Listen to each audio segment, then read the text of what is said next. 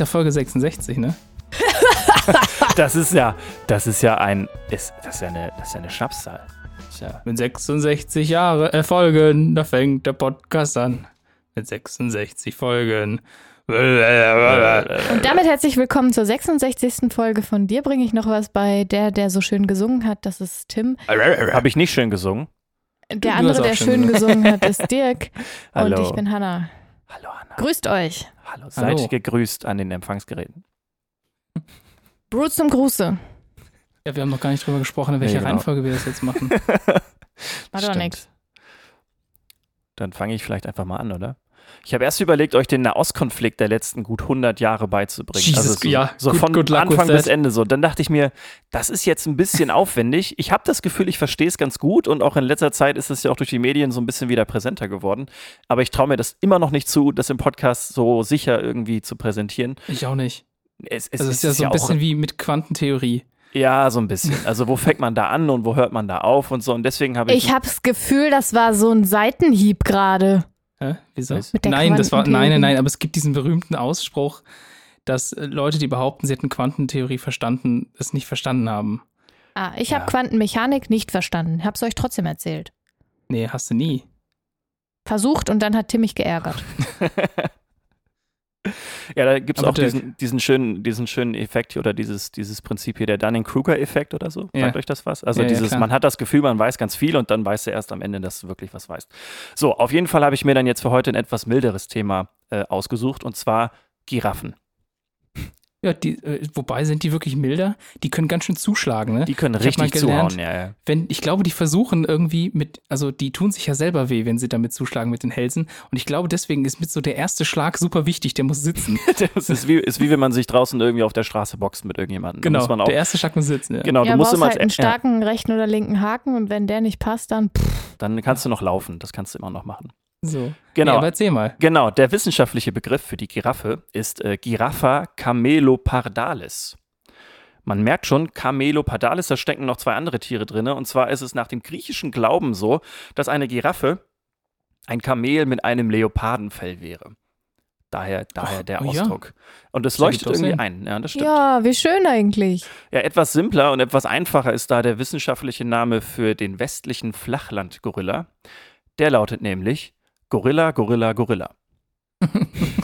Wow. Jetzt aber wieder zu den Giraffen. Ausgewachsene Bullen können bis zu sechs Meter hoch werden. Das ist, wenn man mal die leider im Zoo oder vielleicht auch in der freien Wildbahn gesehen hat, die sind wirklich, wirklich imposante Tiere, sehr groß. Ich denke gerade an den 5-Meter-Sprungturm im, was, im Freibad. Stimmt, ja, das, das stimmt. Wenn du dann selber noch draufstehst, dann hast du quasi Ja. die sechs Meter. Also vielleicht noch ein bisschen mehr. Ja. Gi- Das ist Giraffenkühe echt krass. Können, können nur bis viereinhalb Meter hoch werden. Also ja, Ah. nur ist immer noch sehr groß auf jeden Fall. So, und bei den Schulterhöhen pendelt sich das immer so zwischen zwei bis, bis dreieinhalb Meter ein. Und dadurch sind Giraffen die größten bzw. höchsten Säugetiere der Welt.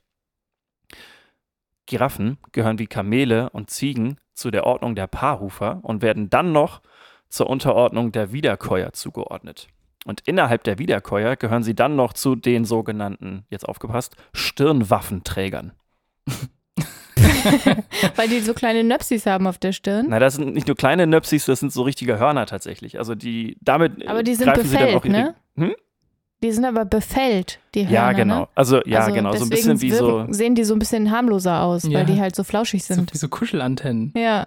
Ja, genau, aber mit diesen Kuschelantennen hauen die sich halt gegenseitig quasi die Köpfe ein. Also das ist wirklich unter Giraffenbullen, wenn es da irgendwie Streitigkeiten oder so gibt, dann stellen die sich so gegen, gegeneinander, so gegenüber und schwingen dann mit ihren Köpfen tatsächlich richtig schön den, den, den gegnerischen Hals so richtig Richtige rein. Trottel, ne? Manche Leute treten und die machen, hauen einfach ihre Köpfe Ständig aneinander. Kopfnuss. Ja. Genau, also die treten auch, gerade wenn es halt irgendwie sich um Tiere handelt, die halt eher so auf Fußhöhe sind für die Giraffen. Also wenn Mhm. jetzt zum Beispiel irgendwie dann doch mal so ein kleiner Löwe oder so vorbeikommt, dann versuchen die die eher zu treten, als mit dem Kopf quasi zu schwingen, weil Oh das, ja. gibt Sinn. da passt Da das halt nicht richtig, genau. Vor ein paar Wochen oder Monaten gab es ein Video von so einem Baby-Nashorn, glaube ich, das versucht hat, sich einer Giraffe zu nähern Ja. und quasi so die Grenzen austesten wollte. Und dann gab es einen ordentlichen Tritt.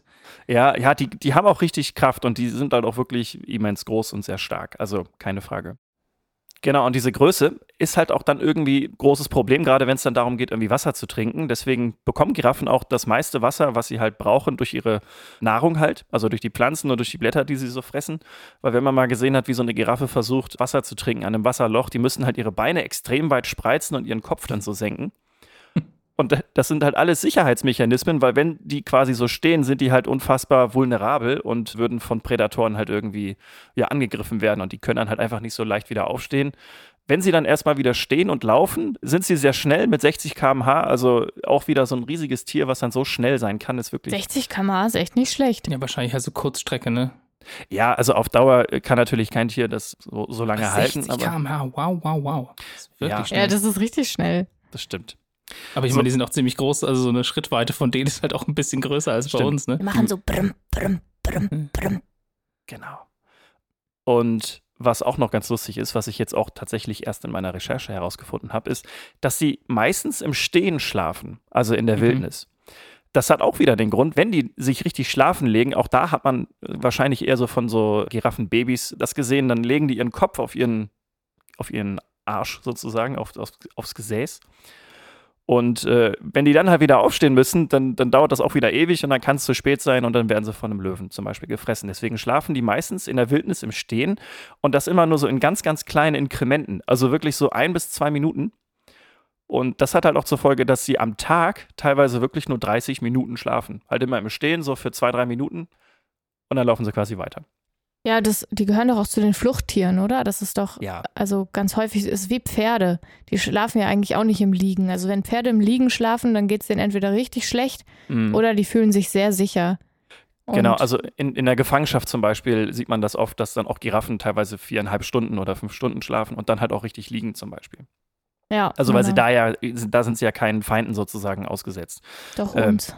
Ja, Ja, genau, richtig. Das ist dann eine, eine Ansichtssache oder eine Perspektivenfrage. So, und jetzt der interessanteste Fakt, den ich jetzt auch wieder da quasi gelernt habe, ist, Giraffen gebären ja ihre Babys im Stehen. Das heißt, die Giraffenbabys fallen dann aus zwei Meter Höhe auf den Boden. Was erstmal Ja. hart klingt, ist aber notwendig, damit die Giraffenbabys überhaupt anfangen zu atmen. Denn durch den Fall und durch den Aufprall gibt es quasi so einen, so einen Schockreflex und dadurch fangen sie dann an, äh, wirklich zu atmen. Das heißt, wenn sie jetzt rauskommen und dann noch in der Luft sind, dann atmen sie noch nicht, aber erst wenn sie wirklich auf dem Boden aufschlagen, sozusagen, fangen sie wirklich an zu atmen. Ja, aber das ist bei Pferden zum Mhm. Beispiel auch wieder so. Also wenn man Pferde zum Beispiel per Kaiserschnitt entbindet, Mhm. weil die Kälber zum Beispiel Zwillinge sind und irgendwie, also die Fohlen Ah, stuck sind, dann holt man die quasi aus dem Bauch seitlich raus und dann rubbelt man die so richtig brutal, damit die halt atmen. Also Okay. Ich dachte, man hält die dann so hoch und lässt die auch so nee, runterfallen. aber man, also Ja. man, das sieht echt fies aus, wie die dann zusammengerubbelt werden, damit Mhm. die da irgendwie die Atmung in Gang Mhm. kriegen. ja, auf so, jeden Fall. hallo, Gumo. Gumo, genau. Und das, die Giraffen, die werden halt irgendwie direkt erstmal geschockt, wenn sie äh, ja auf die Welt kommen und Was? genau richtig. Aber wie gesagt, die brauchen das, damit sie anfangen zu Ja. atmen.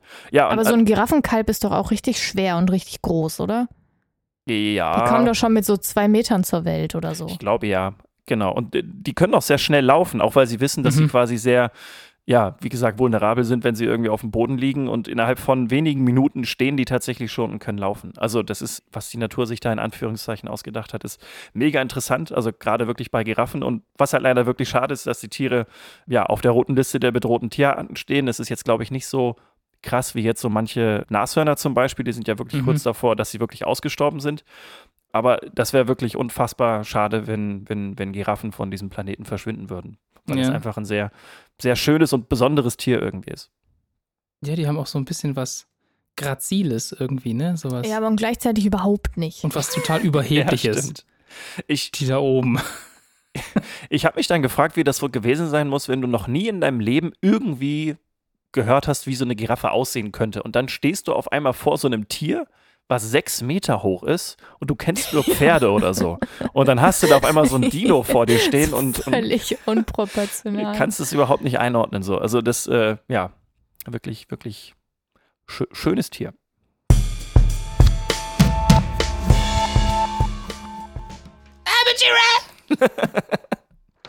Das ist so ein Video, das kann ich mir jedes Mal angucken und muss jedes Mal laut lachen. Das stimmt. Ja. Passend zu Tims Geschrei gerade. Das ist doch nicht auf der Aufnahme zu hören. Klar, warum nicht? Warum? Es Okay, passt. jetzt ist es wohl mit drin. Ja. Ja. Mein Thema, passend dazu. Ich zum Beispiel schreie ultra gerne. Meine Stimme laut zu benutzen empowert mich, macht mich frei und schüttet irgendwie auch Glückshormone aus. Und deswegen habe ich mich gefragt, was bedeuten Schreie eigentlich für unsere Kommunikation? Weil bei Säugetieren dienen laute Rufe meist ja als Alarmsignale, die ArtgenossInnen vor Gefahren waren. Und dagegen können halt Schreie von Menschen ganz unterschiedliche Bedeutungen haben, wie jetzt von ForscherInnen aus der Schweiz im Fachblatt PLOS Biology berichtet äh, wurde. Plus? PLOS. Okay. Dabei sind menschliche Gefühlsäußerungen in Form von unkontrollierter Schreierei nicht immer nur mit negativen Gemütsregungen wie Angst, Schmerz, Wut und Trauer verbunden. Sie können nämlich auch Ausdruck von Freude und Lust sein, so wie ich gesagt habe. Und überraschend war halt für die WissenschaftlerInnen die Beobachtung, dass alarmierende Schreie von Zuhörenden schlechter erkannt werden als andere Schreie. Also Menschen können halt wie Tiere durch Schreie Gefahr signalisieren, das ist ja klar. Aber anscheinend setzen eben nur Menschen das Schreien auch dafür ein, positive Emotionen wie extreme Ah. Freude und Lust zu signalisieren. Und es wurde eben untersucht, wie viele Arten menschlicher Schreie es gibt, wie sicher die Testpersonen diese unterscheiden können und welche Hirnregionen an der Verarbeitung der Signale beteiligt sind. Und dazu sind halt erstmal Tonaufnahmen erstellt worden, die unterschiedliche Schreie, zum Beispiel halt einen Angriff durch eine bewaffnete fremde Person, Jubel über einen sportlichen Sieg, das Einschüchtern eines Gegners oder einer Gegnerin oder lustvollen Sex halt dargestellt haben. Und für Menschen haben nicht alarmierende Schreie eben eine größere Bedeutung für die Kommunikation erlangt. Das ist dabei rausgekommen, denn aus den Aufnahmen haben die ForscherInnen 420 Schreie ausgewählt, die einzeln oder paarweise jeweils für die Dauer von 800 Millisekunden in gleicher Lautstärke den Testpersonen vorgespielt wurden. Und daraus wurden dann sechs Kategorien ermittelt. Und darunter waren halt, naja, drei von alarmierendem Charakter, Schmerz, Wut und Angstschreie und drei nicht alarmierende Schreie als Ausdruck großer Lust, extremer Freude und verzweifelter Traurigkeit. Ah. So. Das, das fällt jetzt irgendwie so ein bisschen raus, diese verzweifelte Traurigkeit, aber ähm, okay. Ja, aber Traurigkeit ist ja nicht unbedingt alarmierend. Das ist ja eigentlich auch Mhm, ein Stimmt. recht Ja, wobei in, in sich gekehrtes. in gewisser Form Ding. schon. Es ist ja schon so ein sozialer Schrei nach, ich bin, ich, Ja. also ich bin so kaputt. Ich, Aber du willst damit ja nicht Ja. signalisieren, dass jetzt Gefahr bevorsteht. Ja, genau. irgendwie, Und auch nicht, ich brauche Hilfe, sondern halt, Ne? Oh, ja. weil es einfach weh tut. Innerlich. Hm. So. Und entgegen aller Erwartungen reagierten die Versuchspersonen auf nicht alarmierende Schreie schneller und erkannten die damit ausgedrückte Emotion auch zuverlässiger als bei alarmierenden Schreien. Das haben auch Aufnahmen des Gehirns mittels funktioneller Magnetresonanztomographie bestätigt. Und bisher gingen die ForscherInnen eben davon aus, dass auch der Mensch in Form von Schreien wahrgenommene Alarmsignale besonders schnell erkennt und verarbeitet. Aber im Gegensatz zu Affen und auch anderen Säugetieren haben für Menschen nicht alarmierende Schreie, also darunter halt solche mit positiven Emotionen, eine größere Bedeutung für die Kommunikation erlangt. Und die ForscherInnen aus der Schweiz vermuten, dass diese veränderte Priorität wahrscheinlich auf den Erfordernissen beruht, die sich halt bei der Evolution komplexer sozialer Beziehungen des Menschen entwickelt haben. Das heißt, es ist nicht mehr so wichtig, vor Notsituationen zu warnen, Mhm. sondern andere Emotionen haben halt für soziale Bindungen völlig andere Prioritäten erlangt im Laufe der ja, Jahrhunderte wahrscheinlich. Ich habe Ja. halt auch die ganze Zeit so Fußballfans im Kopf, weißt du, so grölende Ich auch. Ja. Äh, Trottel. Ja, ich auch. Das ist so eigentlich, wenn ich, wenn ich mir echt überlege, wann, wann sind so die letzten Male, dass ich Leute, quasi die ich nicht kenne oder bei denen es nicht irgendwie aus Spaß war, äh, schreien gehört habe. Und das Hm. sind dann eigentlich nur so, so entweder so besoffene Leute nachts draußen, Oder ich. die dann so ein, ja, ja, dich kenne ich ja, Ach so. aber die dann, die dann quasi nachts grölend draußen rumlaufen oder halt Fußballfans. Stimmt irgendwie. Ja, ich habe auch sofort an so grölende, äh, naja, Cis-Männer gedacht, die so richtig unangenehm sind, obwohl die halt keinen Alarmschrei loslassen. Das ist schon ein sondern Alarm. Halt, Das ist, das ist krass. Das genau, also für mich ist es ist, genau, Alarm. es ist ein Alarm. Also für dem die mich nicht als wissen, äh, ja. Frau Mhm. ist es Alarm tatsächlich. Aber aus anderen Gründen, als es wahrscheinlich evolutionär eigentlich Ja, mal genau. gedacht Das war. ist, das ist so der tricky thing, so. Das wissen die selber nicht. Das, ist, das hat sich die Natur ausgedacht. Das schützt quasi Leute vor die deren Leute vor Dummheit. denen, genau. Ja, aber das sind echt solche Trottel, die Ja. das machen. Halt's Maul. Hanna, eins. Männer, null. Danke, bitte. Ja, aber ich, also ich bin in Halle, weil ich da halt eine Stelle hatte, öfter mal in die Heide gefahren, habe mich auf so einen Schießstand oben draufgestellt und habe halt einfach gegen den Wind losgeschrien, Mhm. um einfach Emotionen rauszulassen. Das war voll geil. Und ich finde das auch das Geile an Achterbahnfahren zum Beispiel, dass man da einfach mal schreien kann. Es sei denn, dir ist so schlecht wie mir, als wir das letzte Oh, Mal gemeinsam waren. Dann ist der Moment, wo ich dann, wo ich dann nur zur Seite gucke und sage, bitte jetzt nicht reden. Red jetzt nicht, nee, Ja. sprich mich einfach nicht an. Ja. Ja, stimmt, das hatte ich auch ein, die letzte Achterbahn, da hatte ich so eine Todesangst dabei, da habe ich auch nicht mehr geschrien. Da saß ich einfach nur und so dachte, okay, das hat, das hat, jetzt hat mein letztes Stündlein geschlagen, jetzt Ja. falle ich hier Ja. gleich raus. Aber Hanna, was, was du dann in der Achterbahn auch immer gerne machst, ist so Niau zu sagen. Ich weiß Ja, gar nicht, ob dir das auffällt, aber das ist ganz lustig.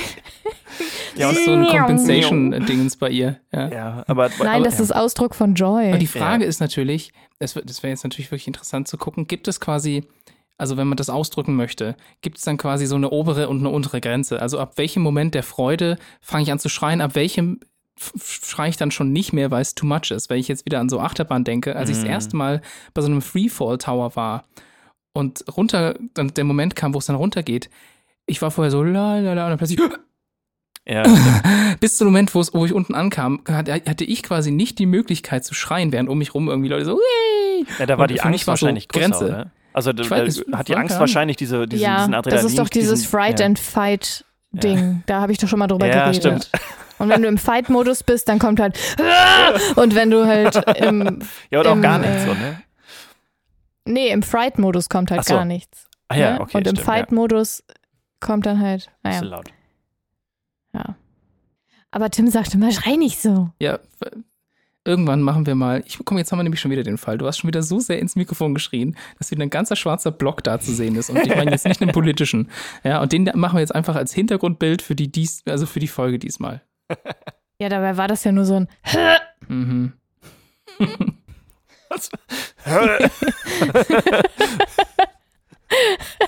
Das war noch gar nichts. Aber deswegen haben wir auch den Running Gag, dass wir immer sagen, schrei mich nicht an. Ne, wenn wir ganz normal reden, dann sagt immer jemand von uns, schrei mich nicht an. Schau mir nicht an. Tu mich nicht an. Schreit euch nicht an. Ja, jetzt, du hältst dich jetzt raus. Du schreist schon mal gar nicht. Okay.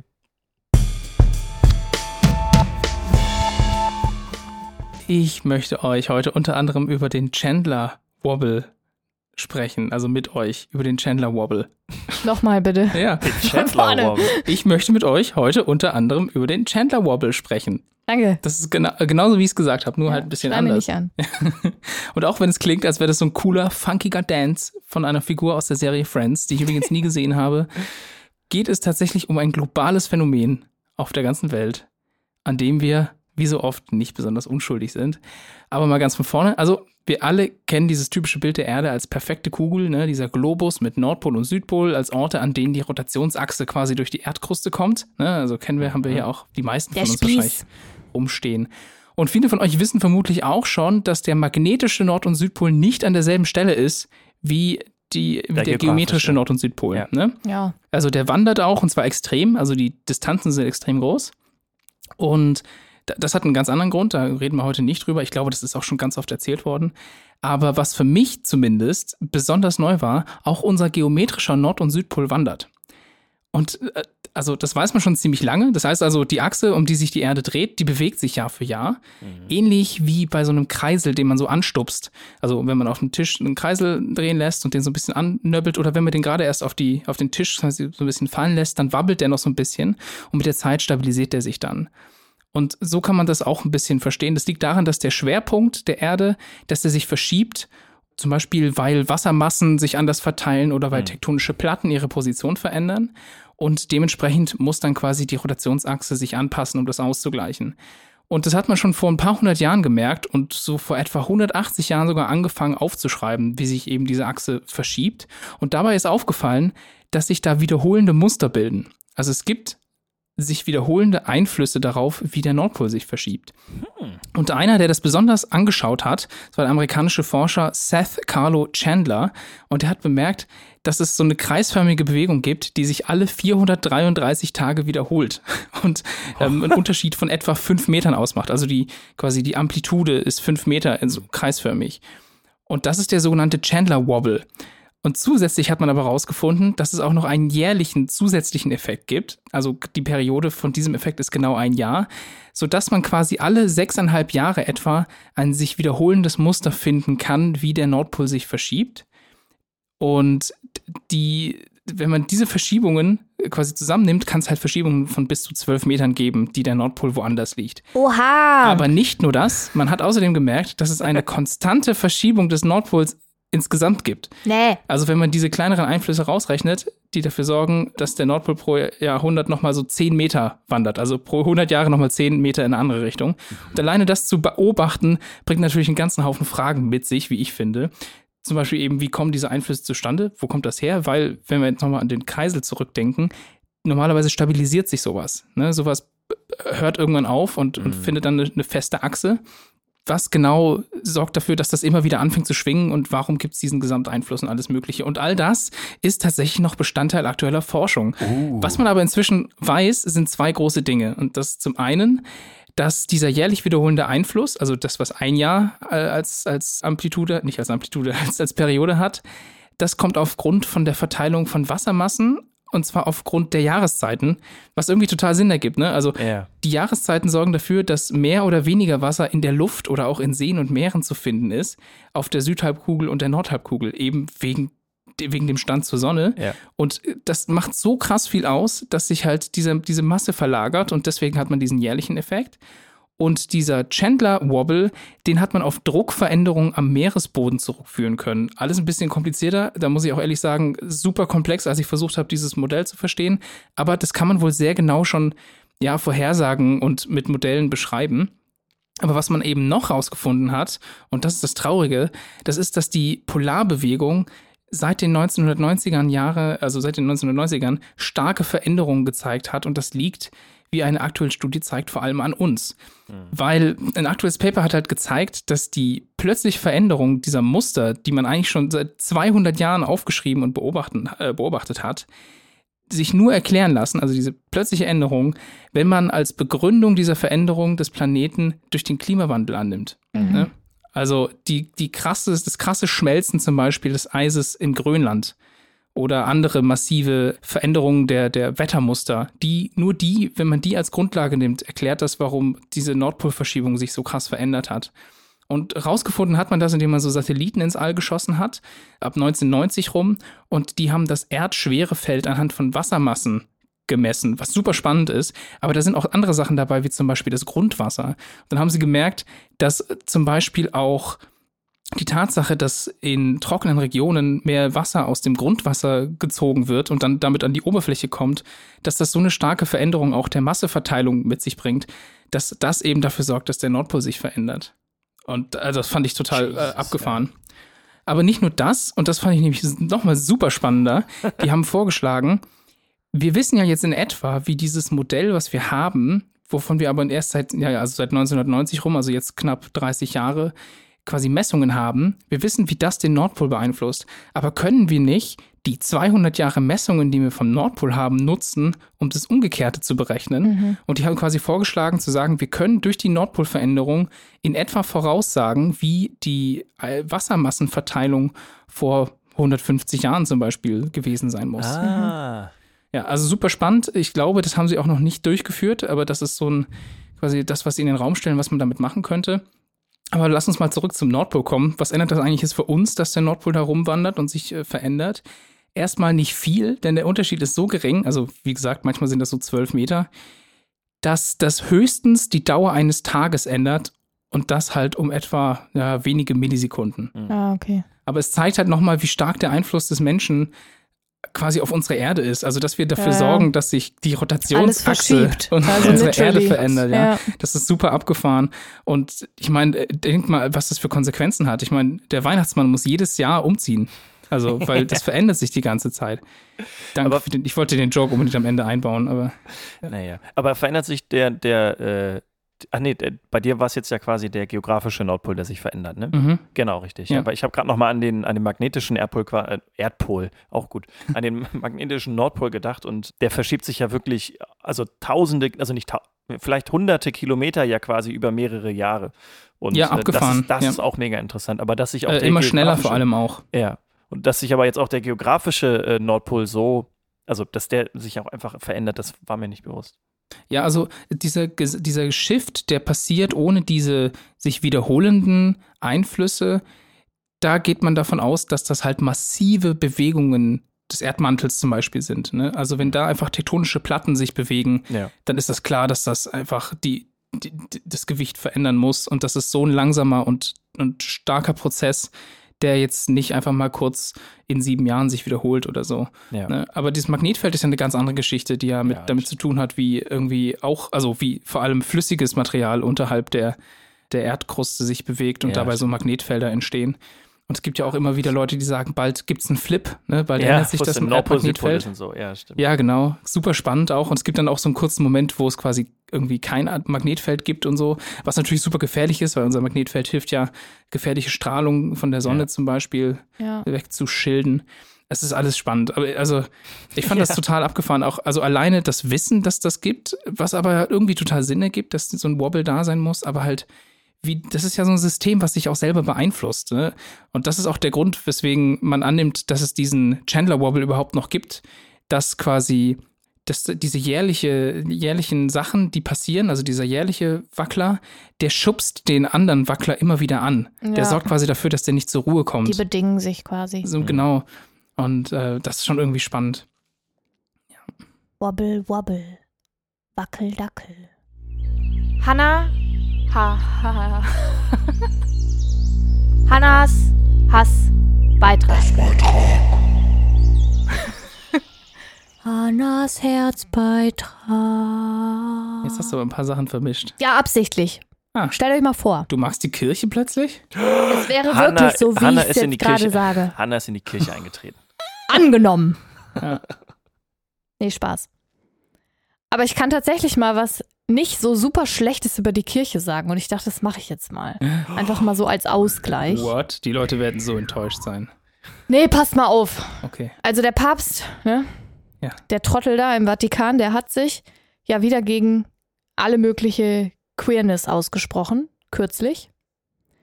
Und da hat dann, haben so katholische Kirchengemeinden in Deutschland gesagt, nö, da machen wir nicht mit. Und unter anderem unsere katholische Gemeinde hier im Kreuzviertel in Münster hat deswegen Ah. eine LGBTQ-Fahne aus dem Fenster gehangen. Dachte ich mir so, ja, okay.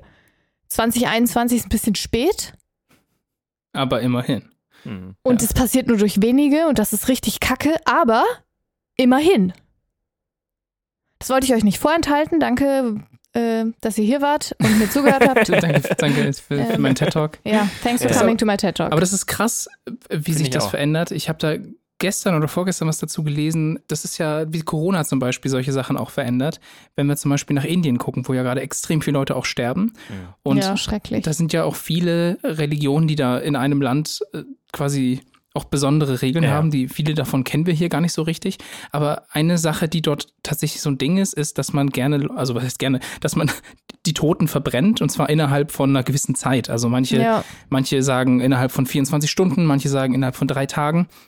Und dann gibt's aber noch eine, einen Prozess dazu, also im Sinne von, da werden, da werden Sachen vorgelesen, da gibt's Priester, die normalerweise irgendwas machen, irgendwas weihen und sowas. Also alles Mögliche. Und das geht alles nicht. Es geht nicht, weil die Leute sind nicht da, weil viele selber entweder krank sind oder Schutzmaßnahmen wahrnehmen. Ja. Und das durften zum Beispiel auch fast nur Männer machen. Also Ja. diese Verbrennungsfeiern waren für den Großteil von Frauen Natürlich. überhaupt verboten. Ja.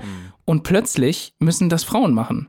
Also aus dem Nichts raus verändert sich quasi hier Strukturen, klar, die müssen das Risiko wieder auf sich nehmen. ja, also Ja. klar, also es ist aber halt natürlich auch ein Umbruch und die Frage ist natürlich, wie geht es weiter, wenn die Situation wieder einfacher ist? Werden quasi, wird, wird das dafür sorgen, dass man sagt, ja, also warum haben wir eigentlich Frauen bisher nicht zugelassen? Ist ja überhaupt kein Problem, dass die dabei sind. Äh, Also es ist auf jeden Fall Ja. spannend zu beobachten, wie, die Situationen Ah, da ich sich auch verändern. nur lachen, so traurig ist das. Ja, es ist natürlich, es ist super traurig, ja. Äh, Es ist äh, aber auch beeindruckend und wie plötzlich halt quasi ein System, was über Jahrhunderte, ich weiß gar nicht wie lange, quasi aufrechterhalten wurde, weil also diese diese Menschenverbrennung, also Totenverbrennung war eine Sache, die wollten eigentlich schon die britischen Besatzungsmächte dort aus dem Land vertreiben und haben es nicht hingekriegt, weil der weil der Drang quasi in der Gesellschaft so groß war, diesem Glauben zu folgen. Ja, es ist aber doch auch total sinnvoll, Leute zu verbrennen. Ja, das haben wir dahingestellt. Also, weil, weil ich äh, früher gab es weil früher gab es natürlich den Glauben, dass, äh, dass das nicht gut ist. Ne? Also es gab, äh, Ja, gab so ja, auch Behauptungen, dass In das. Anbetracht dessen, wie wenig Platz wir haben Mhm. und wie viele, also wie viel Bevölkerung wir haben ja. und vor allen Dingen in so bevölkerungsdichten Ländern wie Indien ist es einfach total sinnvoll, die Leute zu verbrennen, wenn die tot sind. ja, Ja, ja, also Zu verflüssigen, da hat man doch auch schon mal was. Ja, ja. da denke ich echt noch besser. total oft dran und ich habe leider wieder vergessen, wie es heißt. Ich muss, müsste mir meinen eigenen Teil dafür nochmal anhören, weil das war echt super spannend, fand ich. ja, es gibt ja inzwischen auch so Ökosärge aus so Pilzsporen gemacht und so, die dich quasi Ja. möglichst schnell zersetzen und in Erde verwandeln und so. Also es gibt alles mögliche, alle, alle möglichen Ansätze. Und das Ding war zum Beispiel, diese Städten in Indien, wo man die Leute verbrannt hat, waren normalerweise nah am Fluss, weil man, weil es Teil der Religion ganz oft auch war, die Asche dann sofort in den Fluss, äh, Fluss Ja. zu werfen. Und das geht einfach alles nicht mehr. Plötzlich macht man das in irgendeinem Hinterhof von einem Krankenhaus oder so, weil, also um, das, halb- um dem halbwegs gerecht zu werden. Und das ist natürlich beeindruckend, wie quasi so religiöse, religiöser Glauben und die brutale Realität, die halt durch so eine Pandemie plötzlich da ist, quasi gegeneinander clashen und man trotzdem versucht, das irgendwie durchzuziehen. Ja, können wir nochmal zurückkommen zu Ich der glaub auch. katholischen Gemeinde, die irgendwie eine LGBTQ-Fahne aus dem Fenster gehangen hat? Ja. Ja, okay, danke. Äh, meine Frage wäre jetzt, ob das tatsächlich also durch Corona irgendwie passiert ist, weil die Diskussion gibt es ja schon deutlich länger und so wie ich das mitbekommen habe, gibt es ja auch viele Gemeinden, die das ja tatsächlich auch schon länger machen. Also ich sage jetzt mal Mhm. schon seit Monaten, Jahrzehnten. Jahren ja, Ja, ja. eigentlich schon, genau. Ja. Äh, nur dass ja, das aber jetzt das war quasi jetzt, ja jetzt so ein nochmal laut kollektives war Ding, oder ne? nochmal, genau, richtig, ja. Aber da hatte Ähm, Corona ein- ten, ten, tendenziell ja nicht, mit- nichts mit zu tun. Wahrscheinlich Oder nicht. weniger. Nee, wahrscheinlich nicht. Und vor allen Dingen der, wie auch immer der höchste Geistliche der katholischen Kirche in Deutschland heißt, Kardinal, Bischof, keine Ahnung, ich kenne mich ja nicht aus. Wahrscheinlich eh alles falsch übersetzt. der hat auch gesagt, es geht gar nicht, dass ihr euch hier jetzt zur queeren Szene bekennt und so. Und, Vor allem- ich, und die dann gibt's machen es halt trotzdem einfach Gemeinden, so. die halt Genau. sagen so, ja doch. Nö. Vor dann allen Dingen, es mir halt so, passiert ja, nichts. Also ich meine, Gott hat Hirn ja. regnen lassen, zumindest auf manche. Ja, aber das stimmt, jetzt wo du sagst, es gibt jetzt ja auch zum ersten Mal, ich glaube, Gottesdienste, die von Frauen abgehalten wurden, weil, weil Ja. plötzlich Leute halt quasi knapp wurden und so. Das ist jetzt auch wieder vermehrt vorgekommen, wenn ich das richtig Ja. gelesen habe. Ja, weil irgendwo. wir immer herhalten müssen, wenn es gerade eng wird und wenn es dann alles wieder supi läuft, dann haben wir wieder nichts zu sagen. Ja, aber wenn du Da dich. haben wir noch einen Hassbeitrag jetzt ja, ja, aber wenn du dich zurückerinnerst, weißt, weißt du noch, als wir über Rosie the Riveter geredet haben, ja. da wurden, da ging es ja auch darum, dass Frauen plötzlich arbeiten durften, im, um halt den Kriegsausfall der Männer quasi Ja, zu klar. kompensieren. Ja. Äh, Was aber natürlich nachhaltig dafür gesorgt hat, dass Frauen tatsächlich plötzlich Teil der Arbeitswelt wurden. ja, aber die Beweggründe sind falsch. Natürlich, das ist keine Frage. Ja, aber dann, also, ne? Ja, Wär- ist ja wär schön, besser, aber die Beweggründe sind falsch. Genau. Ja, Natürlich das wär ist das schön. einfach alles Ja. Kacke. Das wäre das wär, das wär absolut wonderful, aber spannend ist ja zu sehen, dass es, also bisher Du ist kannst es, das spannend finden. Ich finde das Kacke. ja, es ist auch kacke, aber es ist auch, äh, also wir müssen, wir leben ja damit, dass das momentan nicht so ist, wie wir es gerne hätten. Und plötzlich aber äh, so ein destruktiver äh, Punkt passiert in, in dem Status quo, dass das plötzlich passieren kann. Und das ist ja eigentlich auch was, was man, wenn man will, positiv sehen kann. Ja, deswegen habe ich ja auch einen Herzbeitrag draus gemacht. Stimmt. Eigentlich. Jetzt bist du wieder sauer. Ja, aber also eigentlich alles Kacke. Das heißt, wir haben den Kern der eigentlichen, des eigentlichen Formats beibehalten. ist doch schön. Ja, Ja, so. so. Punkt.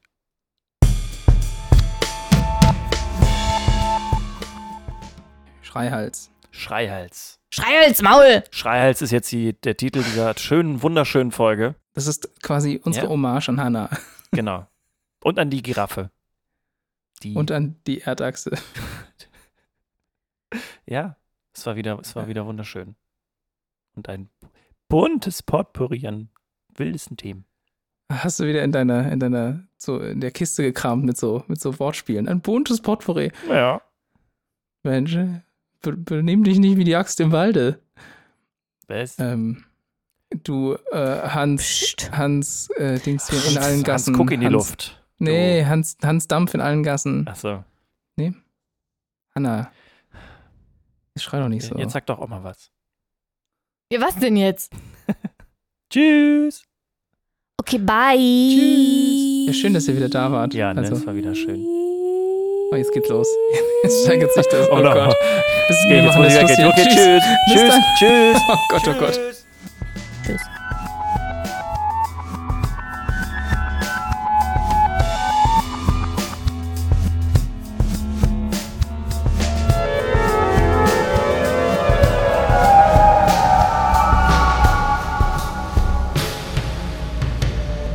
Wie geht die nochmal?